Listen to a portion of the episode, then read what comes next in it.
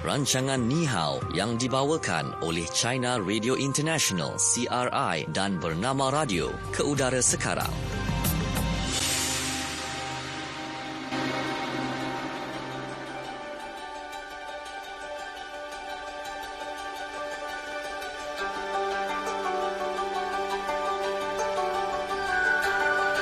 Okey, program Ni Hao waktu ini bersama dengan Syuhada Armawan dan juga Nazira Noran. Yeah. Mana program ini kita berkolaborasi bersama dengan China Radio International Beijing, China. Okey, jadi untuk hari ini kita terus bersama dengan rakan kita yang berada di CRI Beijing, China. Kita ada Fadil. Yeah. Hai Fadil. Hai Shu, hai ya. Nazira, hai, apa khabar? Apa khabar? Baik. Tapi sebelum itu, mm-hmm. ha, mm-hmm. hari ini kita ada kuis kenali mm-hmm, Beijing. Kalau semalam tak ada pemenang, mm-hmm. jadi hadiah RM50 tu kita forward ke hari ini mm-hmm. jadi RM100. Ah, jadi kena dengarlah sepanjang Betul. siaran ni. Ah, sebabnya hmm. soalan berkaitan dengan apa yang kita bualkan Betul. dalam topik fokus di China. Okey. Baik, jadi Fadil untuk fokus di China pada hari ini kita akan bercakap mengenai mahasiswa China. Okey, jadi terus uh, kita uh, nak uh, kongsikan fokus di China. Fokus China. Okey, baik. Uh, mahasiswa Cina yang melanjutkan pengajian di University Moscow committed berkhidmat untuk tanah air selepas tamat pengajian mereka. Jadi komitmen dan semangat mereka menjadi berkobar-kobar sejak menerima surat balas daripada Presiden China Xi Jinping pada tahun 2017. Laporan harian uh, Ram Ramin Ribau baru-baru ini juga menyatakan telah memperkenalkannya pengalaman dan cita-cita mahasiswa Cina tersebut yang turut menarik perhatian orang ramai. Okey, ha, jadi macam mana Fadil keterujaan mereka untuk berkhidmat di negara sendiri Fadil? Okey, uh, cerita ini berlaku pada sebenarnya berlaku pada 17 November tahun 2017 apabila mahasiswa Cina tersebut yang melanjutkan pelajaran di Universiti Moskow uh-huh menulis menulis sebuah surat kepada Presiden Xi Jinping untuk menyatakan keazaman mereka untuk belajar dengan bersungguh-sungguh dan berbakti untuk tanah air dan rakyat. Jadi lebih kurang uh, sebulan uh, selepas itu mereka telah menerima surat balas daripada Presiden Xi mm-hmm. yang memberikan penghargaan terhadap kesungguhan mereka dalam pelajaran dan juga cita-cita luhur mereka untuk berjasa kepada tanah air. Mm-hmm.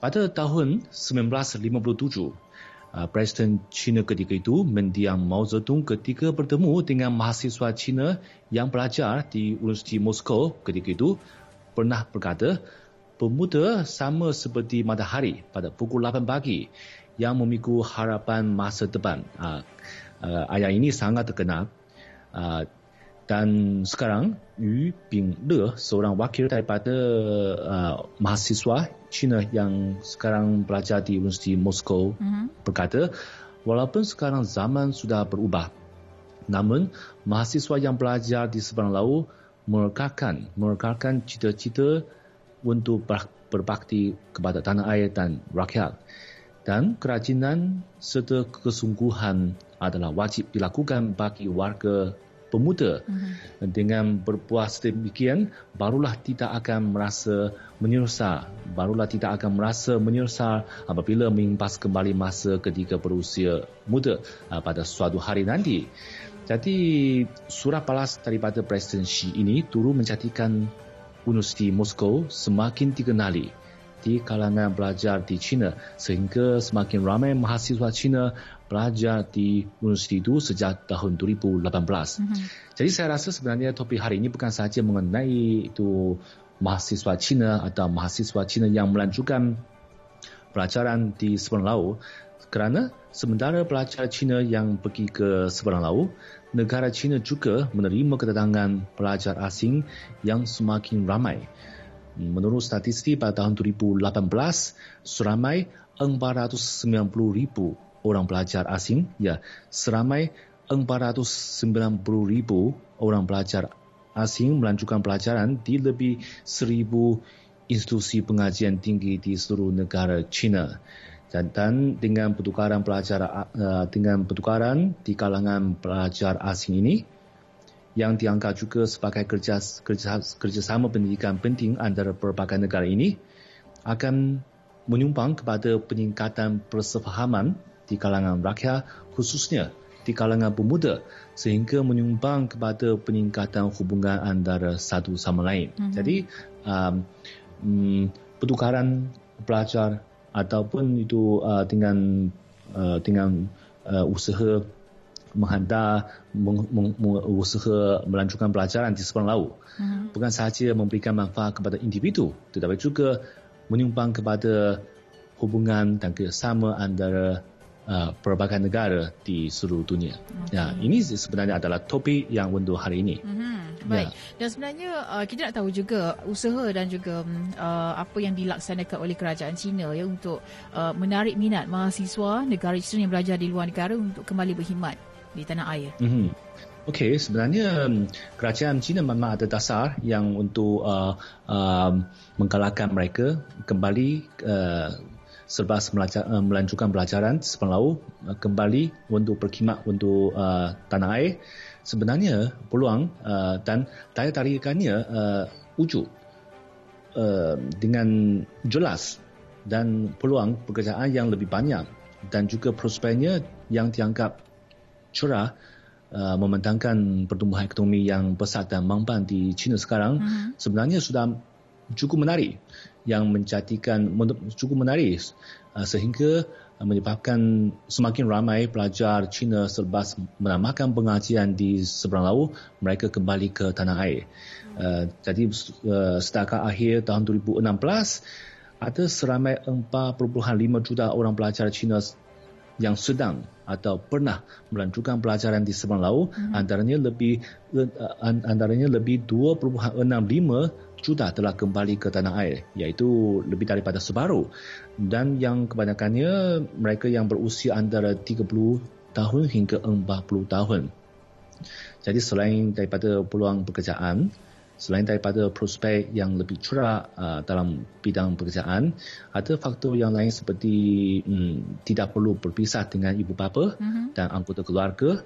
Lebih kalau di dalam uh, uh, bekerja di dalam domestik lebih memang lebih mengenal tentang suasana masyarakat domestik. Ini juga faktor yang menyebabkan uh, pelajar lebih berminat memilih atau memilih uh, mencari kerja di uh, negara sendiri. Hmm. Jadi uh, statistik juga menunjukkan bahawa uh, tenaga profesional yang berusia 30 dah, uh, 30-an dianggap mempunyai kemampuan yang yang tinggi dan juga kaya dengan pengalaman dalam bidang pekerjaan, hmm. maka mereka lebih mudah uh, memperoleh jawatan yang lebih tinggi dalam syarikat selepas kembali ke tanah air. Hmm. Jadi um, keputusan untuk mencari kerja dalam negeri juga terbukti sangat bijak kerana dengan statistiknya dengan statistiknya hampir 80% daripada mereka yang kembali itu telah memperoleh kaji yang lebih tinggi. Hmm. Ya, ini satu trend dan juga keadaan dan juga ada statistik uh, statistiknya yang berkenaan dengan itu pelajar uh, China uh, uh, kembali ke tanah air selepas menamakan uh, menamakan pengajian di seberang laut. Hmm. Fadil sendiri dulu belajar kat mana? Seberang laut ke? Luar negara ke? saya ada peluang uh, uh, belajar satu semester saja di uh-huh. Universiti Brunei. Oh, Brunei. Ya, oh, ya, Brunei. Okay. Ya. Uh, bila bila tahun ketiga dalam universiti. Uh-huh. Uh, dah lama. Ya, kalau uh, tapi ini bukan untuk uh, mendapat itu uh, ijazah. Okay. Ini sebenarnya satu program pertukaran saja. Oh. Ya. Pengalaman uh, itu masih mahal kan? Berada di Brunei. Walau bagaimanapun uh-huh hanya separuh tahun saja saya rasa pengalamannya sangat mm, sangat berharga yeah. dan saya juga ada banyak selain ilmu mm-hmm. saya juga membuka pandangan mm-hmm. juga bertambah bertambah uh, pengalaman mm-hmm. malah ada kawan-kawan yang kami uh, yang saya kenal ketika itu masih ada hubungan sekarang sampai mm-hmm. sekarang ya okey masih Bagus. lagi mm. berhubung ya mm. ya masih lagi berhubung mm. ya okey baik uh, menyentuh apa yang Fadi kongsikan tadi ya uh, mereka uh, yang belajar di luar negara pastinya ada uh, jawapan tersendirilah kenapa mereka memilih untuk belajar di luar negara kan? Dan uh, apa yang yang perlu kita faham uh, mungkin rata-rata menyebut tentang kelebihan melanjutkan pelajaran di luar negara membolehkan mereka ini memiliki pengalaman yang luas hmm. daripada pelbagai aspek akademik maupun kehidupan seharian ekoran berada di negara orang dan betul lah uh, kata Fadil tadi kan bila bekerja di negara sendiri mungkin dari sudut gajinya ya dek kerana pengalaman mereka yang cukup luas ya dan juga hmm. ilmu yang mereka perolehi daripada negara luar ini dan uh, menyentuh cabarannya pula. Ha, ini bila sebut tentang cabaran ni, ada yang kata pula bukan semua yang belajar di luar negara tu nak bekerja di negara sendiri. Ha, tapi itulah saya rasa ini berbalik kepada usaha kerajaan uh, sesebuah negara bagaimana mereka menyediakan uh, ruang dan juga peluang kepada mahasiswa yang tamat pengajian daripada pus, apa institusi pengajian di luar negara ni. Hmm. hmm. Okey. Okey, pada pandangan uh, Fadil sendiri mm-hmm. kan, kebanyakan mereka yang berada di luar negara atau belajar di sana, mereka ni balik lebih bersifat terbuka. Uh, bukan bukan setakat mendapat tempat uh, peluang pekerjaan yang luas tetapi bersikap terbuka dan mempunyai pengalaman yang luas itu membuatkan mereka ni diperlukan di mana-mana syarikat pun. Betul tak Fadil? Ya betul. Hmm. Uh, tambahan pula kalau kita ada pengalaman belajar di sepanjang laut, kita mesti mampu menguasai sejenis bahasa asing. Ya. Jadi ini juga uh, bonus lah. Ya satu kelebihan. Hmm. Satu kelebihan uh, uh, apabila kita syarikat yang kita uh, bertugas itu mungkin ada hubungan ada hubungan perniagaan dengan negara tersebut. Jadi kita pasti ada kelebihan. Hmm. Sebab kita tahu masyarakat sana, kita tahu macam mana ber, uh, komunikasi dengan orang dekat sana, bagaimana ada orang sana, ada, ada, uh, apa per, uh, perkara perlu diutamakan. Ya, ini memang satu uh, pengalaman yang sangat uh, berguna ketika uh, selepas kita uh, dalam bidang pekerjaan. Mm-hmm, betul. Ya. Sebabnya kualiti seseorang uh, graduan itu bergantung kepada pendidik, kepada bahan rujukan mereka yang digunakan ya dan persekitaran pembelajaran yang kondusif termasuk juga infrastruktur ya lokasi dan lain-lain yang membantu ke arah pembinaan peribadi terpuji dan juga pelbagai apa pencapaian akademik yang cemerlang. Jadi uh, ukurannya yang melayakkan pendidikan dalam dan luar negara itu diiktiraf sebagai unggul jika diukur dari sudut pencapaian pencapaian kemahiran dan akademik dan kemajuan dalam bidang sasiah pula mestilah yang bersifat menyeluruh kan iaitu elemen-elemen dalam pengukurannya dengan mengambil kira lah aspek pembangunan kerohanian, intelek, jasmani dan juga emosi. Okey, dalam konteks ini uh, mahasiswa yang belajar di luar negara tidak menjadikan masalah komunikasi sebagai halangan lah untuk memajukan diri mereka sendiri. Kan itu sebab tu boleh menguasai bahasa asing dengan baik kan dan melalui pelibatan dalam aktiviti uh, sosial mungkin di negara mereka belajar itu pengalaman itu juga diambil. Ini penting kerana apabila uh, graduan uh, melangkah ke alam pekerjaan, mereka akan berdepan dengan pelbagai cabaran di sekeliling serta itu sebenarnya boleh membuktikan kepada masyarakat bahawa mereka mampu untuk berdikari. Mereka boleh menghadapi dan juga mengatasi dengan kebolehan yang mereka miliki. Ha, dan satu lagi kita perlu ingat bahawa graduan yang benar-benar berkualiti bukan sahaja dipandang daripada sudut keputusan yang cemerlang. Malah mereka juga harus cemerlang ya, dari segi sahsiah, akhlak akhlak dan juga emosi. Ya. Hmm. Okey. Okey, baik. Ya, ha. di, ya di samping itu setahu saya uh, pada masa ke, ke, kepelkan ini semakin ramai pelajar Cina juga menunjukkan hasrah uh-huh. untuk melanjutkan pelajaran di negara-negara Asia Tenggara seperti Malaysia, seperti Singapura uh-huh. sebab dianggap di sana lebih dekat. Okay. Satu lagi, uh, ini uh, masyarakat uh, uh, negara Asia ini uh-huh. lebih mudah bagi mereka untuk menyesuaikan diri uh, dengan suasana di sana. Uh-huh. Ya. Jadi tak heranlah ya, makin ramai pelajar Cina yang sekarang uh, pergi ke Malaysia untuk melanjutkan pelajaran di sana yang mengikuti berbagai jenis jurusan. Setahu saya ada macam ekonomi, ada uh, uh, macam uh, pengurusan syarikat, uh-huh. uh, kewangan dan sebagainya. Okey, baik. Hmm. Uh, itu dia dalam fokus di China kita bawakan berkaitan dengan uh, mahasiswa China yang uh, melanjutkan pengajian di Universiti di Moskow yang semangat mereka berkobar-kobar untuk pulang ke tanah air mereka untuk berkhidmat dan diharapkan begitu jugalah kepada yang lain pun hmm. uh, supaya dapat mencurahkan bakti untuk negara sendiri. Okey, baik dan uh, itu dalam fokus di China dan kita akan uh, beralih pula ke segmen fokus apa kata anda. Fokus, apa kata anda? Okey, soalannya telah pun kita ajukan di Facebook bernama Radio uh, dan anda boleh komen di situ kita akan bacakan dari semasa ke semasa. Okey, soalannya adalah apakah anda pernah ataupun berhasrat untuk melanjutkan pelajaran di seberang laut? Kenapa? Hmm. Uh, anda minat sebelum ni mungkinlah ada keinginan nak belajar di luar negara. Kenapa? Kalau Shu-Shu ada tak? Saya nak belajar ke overseas. ha. Saya tak ada tak ada pun tak, tak ada keinginan. Tak ada terfikir. Hmm. Uh, biasa kan orang kan macam nak sambung belajar kat mana kat London. Uh, uh, dia. Tapi saya kan? belum lagi berhasrat. Ha, Macam Fadil? tu. Fadil ada? ada ada dulu, pernah tak? Dulu ada. Dulu ada. Dulu ada tapi ha. tapi sama dengan Su tidak menjadi kenyataan. kenyataan. Tak menjadi ya. kenyataan. Yeah. Okey. Yeah. Saya tahu. Kat mana Fadil? Nak belajar uh, kat saya, overseas tu? Saya saya ha. saya sebenarnya dulu ada uh, hasrat untuk melanjutkan pelajaran di Singapura. Singapura. Di Singapura. Okay. Sebab Singapura ada universiti yang juga yang sangat uh, terkemukakan. Okey, ha. baik itulah. Tapi macam Nazira ada ke? Ada, Syu. Ha. Saya teringin nak pergi berangan lah hmm. kan. nak pergi belajar kat Jepun. Oh, Jepun. Ha, ha. Oh. Sukalah cerita negara Jepun Doraemon. ni bersih. Ha, ha. Konon-kononnya nak belajar kat Jepun. Tapi ha. tak tahulah kos apa dekat Jepun yang sesuai oh, dengan okay, saya tu. Okay, itulah dia. Ha. Saya dulu memang ada ada hmm. niat lah. Macam minat sangat nak masuk satu universiti ni. Kat hmm. seberang laut juga. Ya. Yeah. Ha. Kat mana? Ha? Apa nama universiti tu? Kat mana? Area mana? dekat area mana? Ha. Uh, Jakarta area, ke? Ah, ada macam belah-belah Indonesia sana. Indonesia. Okay. Tapi itulah sebabkan yelah ha. awak tak pandai sangat. Ha. Kan? Kita tanya Fadil. Fadil, Fadil tak jawab tadi, lagi soalan. Ha. Fadil nak belajar kat mana? Singapura. Fadil kat mana? Singapura.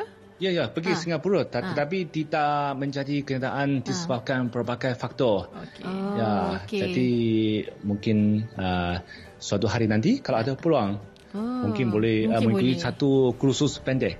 Ah, uh, kursus jangka pendek ya. ya? Hmm, belajar uh, kalau tidak dapat uh, cita-cita ini mungkin boleh di uh, diwujudkan uh, hmm. oleh anak saya. Ah, ya, ya. dia akan turunkan ke anak pula. Tapi kalau okay. kalau Fadil macam dapat belajar, hmm. katalah nanti kan dapat belajar ke luar negara. Fadil sanggup ke tinggalkan keluarga di kampung halaman di China? Oh, mungkin, Berjauhan. Mungkin kalau kalau tempoh yang tempoh yang pendek masih hmm, masih, masih okay. boleh lah. Uh, masih boleh lah. Ya. Hmm. Jangan lama-lama sangat. Jangan ya. lama-lama. Okey. Kenapa agaknya ramai yang uh, ada yang berhasrat nak melanjutkan pelajaran hmm. di luar negara? Sebab saya ramai kawan yang belajar kat luar negara uh, mereka cuma jawab macam ni je. Macam mana? Sebab kalau belajar kat overseas balik mesti gaji lebih mahal daripada uh, pelajar tempatan. Mm-hmm. itu je. Nombor satu gaji mahal. Ah. uh, macam gaji lebih besar lah sebab mereka ada kelebihan mereka belajar apa yang kita tak belajar kat sini. Hmm. Uh. Betul betul. Uh, dan kita nak tengok antara komen rakan hmm. kita kata Adnan uh, sekarang ni Gen Y antara yang paling ramai berada di alam akademik hmm. di dalam ataupun luar negara. Kelihatannya seperti ramai yang berasa seronok belajar di luar negara kerana boleh berjalan-jalan, hmm. duit banyak. Betul ke? Bagi nanti uh, bila balik nanti akan dianggap pandai ya. Hmm. Confirm katanya dapat kerja dan lain-lain lagi lah. Hmm. Uh, tetapi tak ramai yang tahu kisah suka duka di sebalik pengalaman mereka itu. Hmm. Tak ramai tahu kes depression dan juga tekanan di sana. Ya ramai betul jadi ke? penyapu sampah kat sana. Ya, nak bayar kan? yuran, nak makan minum. bekerja, cari Ha-ha, kerja sambilan betul. kan. Hmm. Uh, katanya juga uh, apa Jepun course engineering dan teknik ramai pelajar Malaysia betul tu. Hmm, ramai betul. kawan-kawan saya yang belajar kat Jepun balik-balik tu menjadi seorang seorang engineer yang sangat hmm. berjaya dan mereka boleh berbahasa Jepun tu yep. uh, kita kita dengar apa tengah nganga kan uh, seronok lah kan ha, okey uh, Liana kata hmm. anak saya bercita-cita nak belajar di Australia ha, kalau katanya kalau uh, tak boleh belajar eh hmm. kalau Tok boleh belajar sampai ke US kenapa saya tak Oh betul juga. Okey. Dan kata Shasha, uh, saya dapat offer juga dalam bidang engineering di University University Teknologi Dresden Germany. Oh hmm. okey dan uh, tapi parent tak bagi. Ada uh, orang cakap kalau lelaki tak apa, kalau perempuan ni ah betul betul saya rasa jantina. Hmm. Patut gender tu pun sama juga kan. Hmm. hmm. Susahnya nak lepaskan anak perempuan ni jauh. Ya. Yeah. Hmm. Okay. Betul tu. Ya, apa pun okay.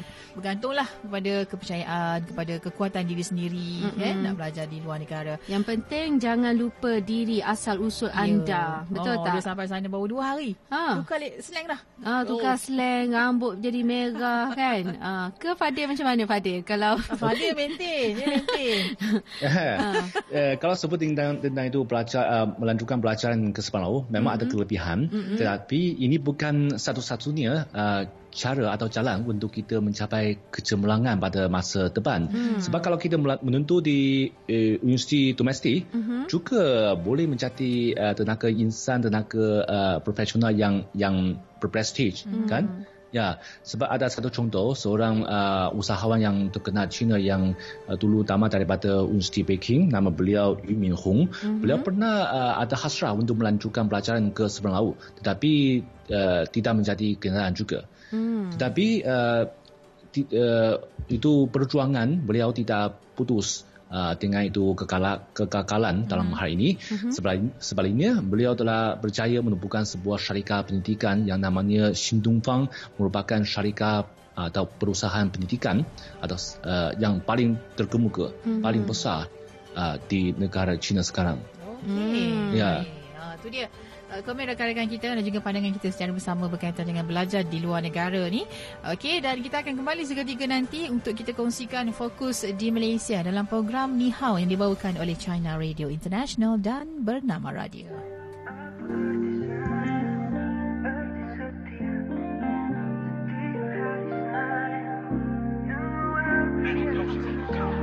Eh,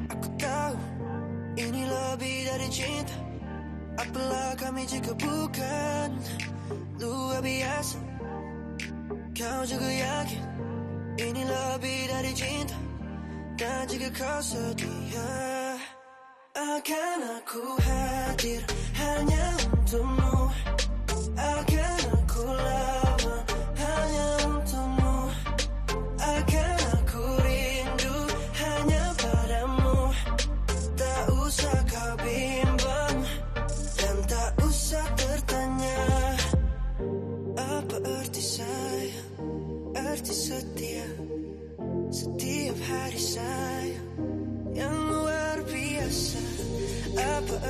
arti saya Arti setia. Setiap hari saya Yang luar biasa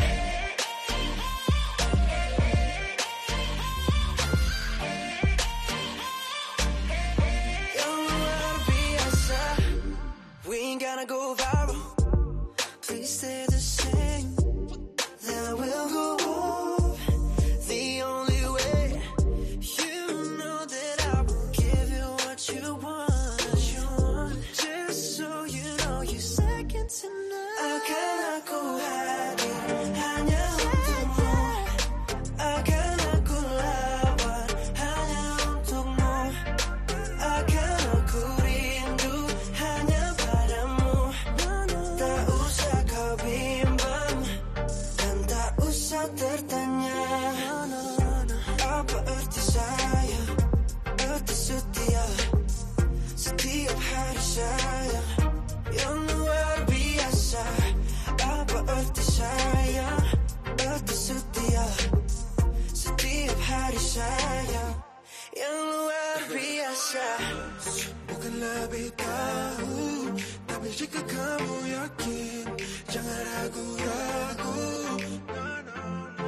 different. Feeling all yeah.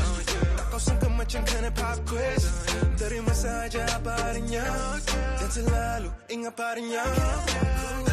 You know what the life could bring, yeah. You know what the finest thing to. I can't even lie. Good vibes for the win.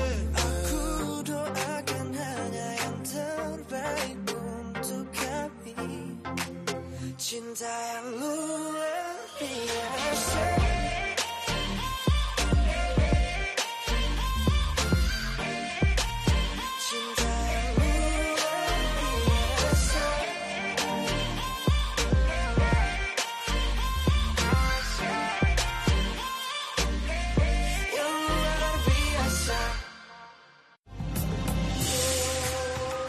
Teruskan mengikuti rancangan Ni Hao yang dibawakan oleh China Radio International CRI dan Bernama Radio. Fokus Malaysia.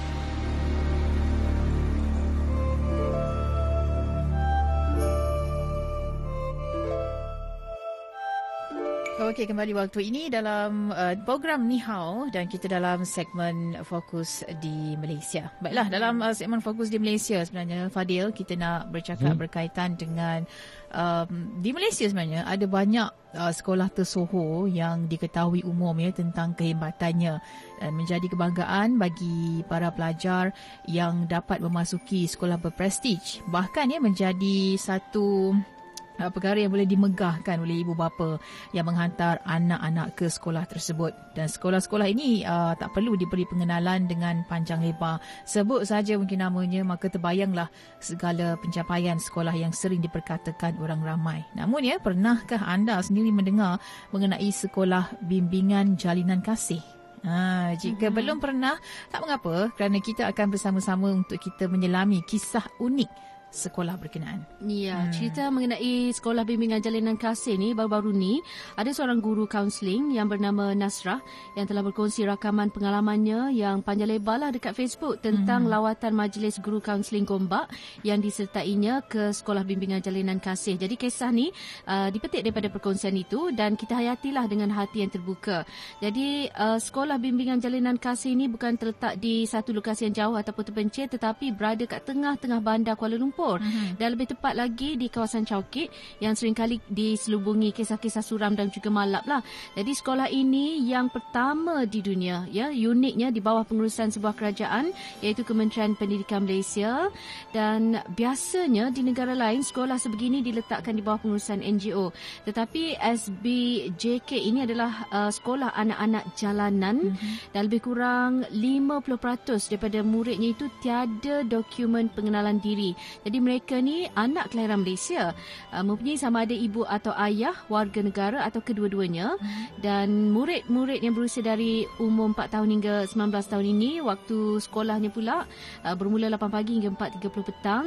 Uh, itu antara kelonggaran masa diberikanlah hmm. dan tiada pakaian seragam agar tidak membebankan ibu bapa. Jadi hmm. kesian sangat kan mereka hmm. ni belajar mungkin tak tak sempurna sekolah lain dan murid ini diberikan makan percuma sebanyak empat kali sehari. Uh, bagi kebanyakannya inilah sebab mereka ni datang ke sekolah for free food. Ha, hmm. Jadi ada murid yang makan hanya pada waktu sekolah, lepas tu berlapar pula sepanjang malam yeah. dan makan di sekolah esoknya. Jadi bayangkan uh, ke orang kata sentuh, kita rasa, rasa tersentuh lah hmm. dengan sekolah ini. Betul-betul dan, mereka bergantung hmm. kepada uh, apa makanan yang diberikan oleh sekolah mereka. Ya, yeah, mereka hmm. datang ke sekolah hanya sebenarnya untuk makan. Hmm. Ha, okay, for free food sebenarnya. Hmm. Dan bukanlah mudah ya nak menubuhkan sekolah di kawasan Chowkit ni. Sebab apa ketika awal pembukaannya, uh, sekolah sekolah bimbingan jalinan kasih ini pernah menjadi sasaran kongsi gelap dan juga gangster yang mahu menunjuk kuasa di situ dan oleh kerana itu SBJK tertegak atas tujuan yang murni dan sekolah itu sekarang ini mampu bertahan sehingga hari ini. Hmm. Hmm. Okey, jika di sekolah lain sebenarnya ibu bapa yang uh, mencari sekolah untuk mendaftarkan anak-anak tetapi ya di sekolah ini guru-guru yang keluar uh, untuk mencari murid-murid mereka. Okey, jadi menjadi rutinlah bagi pengetua dan juga guru-guru menerjah masuk hmm. di lorong untuk mencari anak-anak yang boleh dimasukkan ke sekolah tersebut. Dan mereka juga perlu bersemuka ya dengan ibu bapa untuk pujuk ni dan juga meyakinkan ibu bapa mereka agar mereka melepaskan anak-anak ini ke sekolah. Ha, pernah hmm. juga kata uh, perkongsian tersebut uh, pengetua menyamar pula jadi gelandangan hmm. untuk mereka mendalami dan juga mendekati ya kehidupan anak-anak gelandangan di kawasan itu. Dan ada juga anak-anak murid yang dijumpai berdasarkan maklumat orang ramai dan ini sebenarnya uh, sedikit sebanyak membantu pencarian yang sememangnya agak mencabar. Jadi murid-murid SBJK terdiri daripada anak-anak fakir miskin yang tiada kemampuan untuk menampung hidup. Apatah lagi ya untuk uh, menyek- menyekolahkan anak mereka ya. Hmm. uh, gelandangan kupu-kupu malam penagih dadah kongsi gelap dan sebagainya. Uh, mungkinlah mereka ni ada juga rasa uh, apa rasa ada rasa hina dan juga rasa terpinggir hmm. membuatkan mereka enggan masuk dalam masyarakat Hmm. Okay. Jadi menariknya juga Cikgu Nasrah ni seterusnya menceritakan keadaan anak-anak yang sempat mereka temui uh, serta kisah hidup masing-masing yang menyayat hati dan mungkin terlalu beratlah untuk diceritakan semula sekarang. Uh, tapi itulah realiti ya Fadil. Uh, di sebalik hmm. uh, kewujudan sekolah bimbingan jalinan kasih ini memberikan satu realiti berbeza kepada hmm. anak-anak di sana dengan membuka laluan agar mereka ni dapat melangkah keluar meninggalkan kehidupan sekarang. Tapi satu keadaan yang mungkin dirasakan mustahil juga sebab sebab uh, ataupun tidak pernah terlintas pun di fikiran mereka sebelum ini. Jadi kita ni sebagai uh, ibu bapa ataupun masyarakat sepatutnya bersyukurlah dengan apa yang kita ada di depan mata, dapat belajar dengan dengan mudah dengan mm-hmm. sempurna kerana yang kita rasakan serba kekurangan ni uh, boleh jadi bernilai segala-galanya bagi insan lain. Hmm, uh. Okey dan uh, saya juga melihat kepada uh, page uh, Facebook Cikgu Nasrah ini yang berkongsi cerita yang lebih panjang sebenarnya daripada apa yang kita lihat uh, di RO ini. Dan uh, ini yang katanya uh, budak-budak yang ada tinggal di bawah jambatan di kaki lima bilik sewa yang sangat kecil ya hmm. um, katanya lagi uh, rumah tumpangan dan lain-lain. Di sekolah itu juga sistem pembelajaran uh, bercorakkan fun learning ya dan as, uh, asasnya membaca mengira menulis ajar agama dan juga ajar ilmu kemahiran. Ada juga uh, studio muzik ada kelas memasak kelas bertukang dan sebagainya yang prasekolah saja pakai silibus sama seperti prasekolah biasa. Mm-hmm. Okey jadi ini saya rasa satu peluang yang diberikan kepada anak-anak ini supaya mereka terdedah dengan dunia luar dan juga dunia pendidikan. Uh, saya rasa mungkin ada yang berkeinginan menjadi seperti anak-anak yang lain kan mm-hmm. dan mereka ini kita tak boleh nafikan hak mereka untuk dapatkan pendidikan. Okay. Ya, uh, kalau kata kata Cikgu Nasrah lagi kalau tengok budak-budaknya Allahu Akbar uh, sama macam anak-anak kita ya bermain gembira berlari sana sini bercerita beria-ria ni semangat mm-hmm. dan jangan tak tahu ya uh, mereka sangat berbudi bahasa Hmm. Ha, okey dan pakaian pun bersih dan kemas. Jadi uh, pengetua cerita awal-awal tak macam tu dengan comotnya dengan busuk ya, jangan hmm. katalah katanya asyik hilang saja dari radar. okey hmm. dan uh, mungkin sebab tak biasa pada awalnya. Hmm. Jadi takut sangat nak masuk uh, ke dalam masyarakat. Jadi cikgu-cikgu kena mandikan dulu pada awalnya, ajar pengurusan diri, bagi baju yang bersih. Mm-hmm. Jadi lama kelamaan mereka dah terbiasa. Ya, hmm. jadi itu antara kisah uh, mengenai hmm. sekolah bimbingan jalinan kasih. Yeah. Selepas ini jaga, uh, bersiap sedia mm-hmm. untuk kuis kenali Beijing, ya kenali China. Mm-hmm. Uh, kalau menang dapat RM100 ya. Betul. Uh, kalau dapat jawab soalan dengan betul. Jadi bersiap sedia. Selepas ini kita kembali lagi dalam Nihao.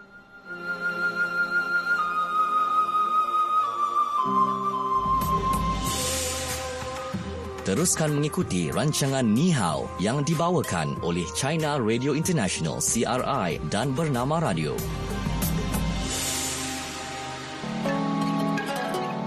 Dalam sesebuah negara itu, pentingnya entiti masyarakat yang mementingkan kerjasama. Kerana ini mampu melahirkan sebuah negara yang harmoni yang sekaligus akan membuka ruang untuk masyarakat dan pemimpin bersatu tenaga bagi memajukan negara. Kikis sikap individualistik, pupuk sikap tolak ansur. Pesanan itu tadi dibawakan oleh Bernama Radio.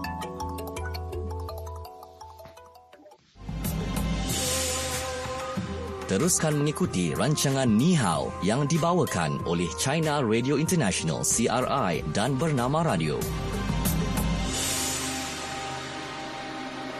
Okey, kembali waktu ini dalam program Ni Hao. Baiklah, untuk waktu ini masanya untuk kita uh, buka soalan bagi kuis uh, Kenali Cina. Mm-hmm. Okey, caranya anda perlu hubungi kami 0326927939. Di Facebook kita tak terima jawapannya. Okey. Okay. Dan uh, kita minta Fadil untuk kongsikan soalan bagi kuis pada hari ini. Silakan Fadil. Okey, soalan untuk kuis Kenali Cina hari ini ialah Berapa ramaikah pelajar asing yang melanjutkan pelajaran di seluruh China pada tahun 2018? Ah, itu dia. Ya. Okay. Jadi jawapannya satu angka uh, sebut berapa ribu saja. Mm-hmm. Uh, Okey, berapa ramaikah ya. pelajar asing yang melanjutkan pelajaran di seluruh negara China pada tahun 2018.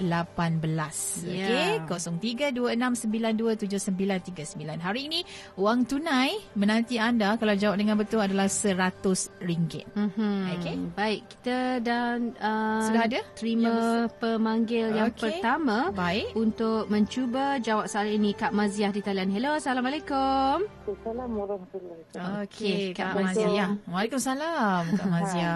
Okey, baik. Boleh berikan kepada kita jawapannya? InsyaAllah. Okey, jawapan dia eh. Uh-huh. 490 ribu. 490 Betul ke, ribu. Fadil? Fadil? Oh, tepat sekali. Tepat Tahniah. sekali. Seratus ringgit. Seratus ringgit. Milik Kak Mazia. Ya. Jangan letak. Okey, Jangan Tania. letak telefon. Boleh tinggalkan uh, nombor telefon dan juga alamat ya bersama dengan penerbit kita Hazri Rahil. Hmm. Okey, itu dia dah ada pemenang dah. Kalau dengar memang boleh jawab lah. Betul. Dengar ni hao. Apakah apakah soalan ini agak terlalu Agak mudah saya uh, rasa. senang senang senang Dia eh? bagi saya soalan senang ke tak senang kalau tak fokus, kalau tak dengar Ya, apa yang betul, Fadil betul. cakap, tak jumpa jawapan tu Fadil. Ah, betul juga betul. Okey, jadi yang uh, kalau hari ini berkelip-kelip telefon kita Ha. kan uh, yang kecewa tak dapat jawab hari ini tak apa, esok ada lagi. Esok Okey, ada? esok wang tunai kembali kepada RM50. nilai RM50. Ah, siapa Okey. nak bagi senang-senang RM50, Hmm. RM1 ni? Sure. Kan, minta Kak Nazira pun memang tak bagi. Tak ada maknanya. Tiba. Okey, baik esok kita akan kembali untuk kuis uh, kenali Cina. Ah, Baiklah, ah. untuk waktu ini masih lagi ada masa untuk kita uh, belajar bahasa Mandarin. Okey, Fadil, silakan Fadil. Okey, kita belajar macam mana sebut belajar yang menuntut di luar negara. Mhm. Liu 留学生，留学生，学生嘛，从那个布拉加尔。布拉加尔学生。呀，留姐姐留学生啊，马苏尼亚布拉加尔呀，穆伦都呃，第一次布朗拉乌呀，呀，呀，格拉奥格拉纳呃，这部布拉加尔呀，布拉加尔 study 呀，布拉加尔学习，学习，学习，学习，学习，学习呀，格拉布拉加尔呀，布拉加尔巴哈斯曼军。Hmm? 学习汉语汉语 maksudnya bahasa Mandarin Oh. 学习汉语ya belajar Xue Xi bahasa Hanyu. Mandarin Xue oh Shi. ya betul betul Okey, baik. Ya. Okey. Seterusnya, uh, pulang ke tanah air Mhm. 回国 Hui Guo. Hui. 回国 ya 回 pulang pulang Oh, 国 pulang. maksudnya negara 回 Hui Guo Guo. maksudnya Hui Guo. 回国 ya Mhm. Guo. Okey. ah ya okey ayahnya Hmm. saya akan bekerja di tanah air selepas tamat pelajaran ya 学习结束后我要回国工作 Oh. 要要 sini maksudnya mahu ingin ah, Okey. berhasrat要 Yo. ya mahu ya, Ulang 要 balik, ulang balik, ulang balik. ya jadi kalau jadi kalau bila sebut要 Ya. bila sebut mahu kena tekan sikit Yao. yang menunjukkan hasrat Mahu. yang, Yao, yang tinggi yao, ya, yao. yao Okey. yao Yao. ya betul ya Yao shui shui. ya 我要回国工作工作 maksudnya be- bekerja 工作工作 bekerja ya 学习结束后我要回国工作 ya ini ayatnya Okey, baik. Kita cuba. Hmm. Yang pertama tadi, pelajar yang menuntut di luar negara dalam bahasa Mandarinnya, Liu Sui Sheng. okey boleh faham Boleh Liu faham? Xue Sheng Okey, ya Liu Liu Sui Sheng. Okey, Okey. uh, belajar Sui Shi. 学习 Okey, Sui Shi. ya Okey, Sui Shi. Okey, baik. ya Uh, okey pulang ke tanah air, Hui Guo. okey 回回国回 Okey. 回国 Hui Guo. Guo. ya Okey. betul Hui 回 Guo. dia nada nada kedua Kedua. Hui Hui Guo. Hui Guo. okey Okey, betul Baik. Dan saya akan bekerja di tanah air selepas tamat pelajaran. 学习结束后，我 Hui guo guangzhou. zuo. Okey, boleh faham, boleh, boleh faham. faham. Eh? Hmm. Ya. Okey, saya pula. Hmm. Nah, Okey, pelaj- Cikgu Nazira silakan. Cikgu Nazira, sila. Cikgu ni jangan panggil cikgu.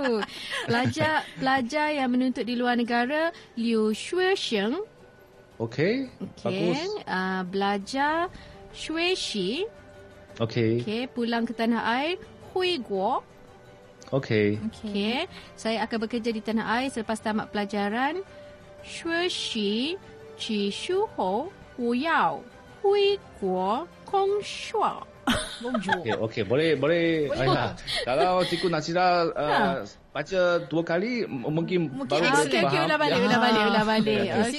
学习结束后，我要回国工作。哦，OK，OK，学习结束后，我要。Hui kuo kong shua. Okey lah, boleh faham, boleh faham. Oh. Bagus, bagus. Ya. Okey, Spanish English. Ah. Oh, ya. Suka belajar dengan Fadil ni. Ah. Aduh. Baik, ah, tu dia untuk segmen belajar bahasa Mandarin hari ini. Okey, jadi apa pun terima kasih Fadil untuk hari ini. Terima kasih. Kita akan jumpa lagi esok ya untuk program Ni Hao kerjasama dengan China Radio International. Okey, Ya. jadi apa pun uh, untuk Ni Hao pada hari ini kita ucapkan terima kasih kepada penerbit kita Hazri Rahil. Ya. Tahniah juga kepada pemenang kuis uh, Kenali Cina pada hari ini Kak Mazia. Okey, esok ada lagi ya kuis uh, Kenali Ya. Cina. Nantikan uh, kita akan bawakan esok Ya. Uh, soalannya memang kenalah ataupun jawapannya ada dalam topik kenali eh bukan kenali dalam topik fokus di China. Hmm, Okey. okey. Baik. Jadi apa pun untuk janji temu kita Ya. ucapkan terima kasih juga kepada penerbit uh, berita kita Farah Izana Hashim, Mhm. uh, pengawal kandungan Anis Suhailah. Ya. Mhm. Sampai Saya- di sini saja. Ya. Shuoshi. Oh. Belajar bahasa ni hao. Eh, Oh. belajar bahasa Cina. Mandarin. Eh, Mandarin. Salah. 学习汉语，哎呀， Ah, belajar bahasa 学习汉语。 Mandarin，学习汉语。 Han Yun, Han Yun. Ha, Ya. Han Yun tu. Okey. Han Yun. Bye Baik. bye. Bagi Fadil. Bye-bye. Bye Bye, bye. Fadil. Jumpa lagi.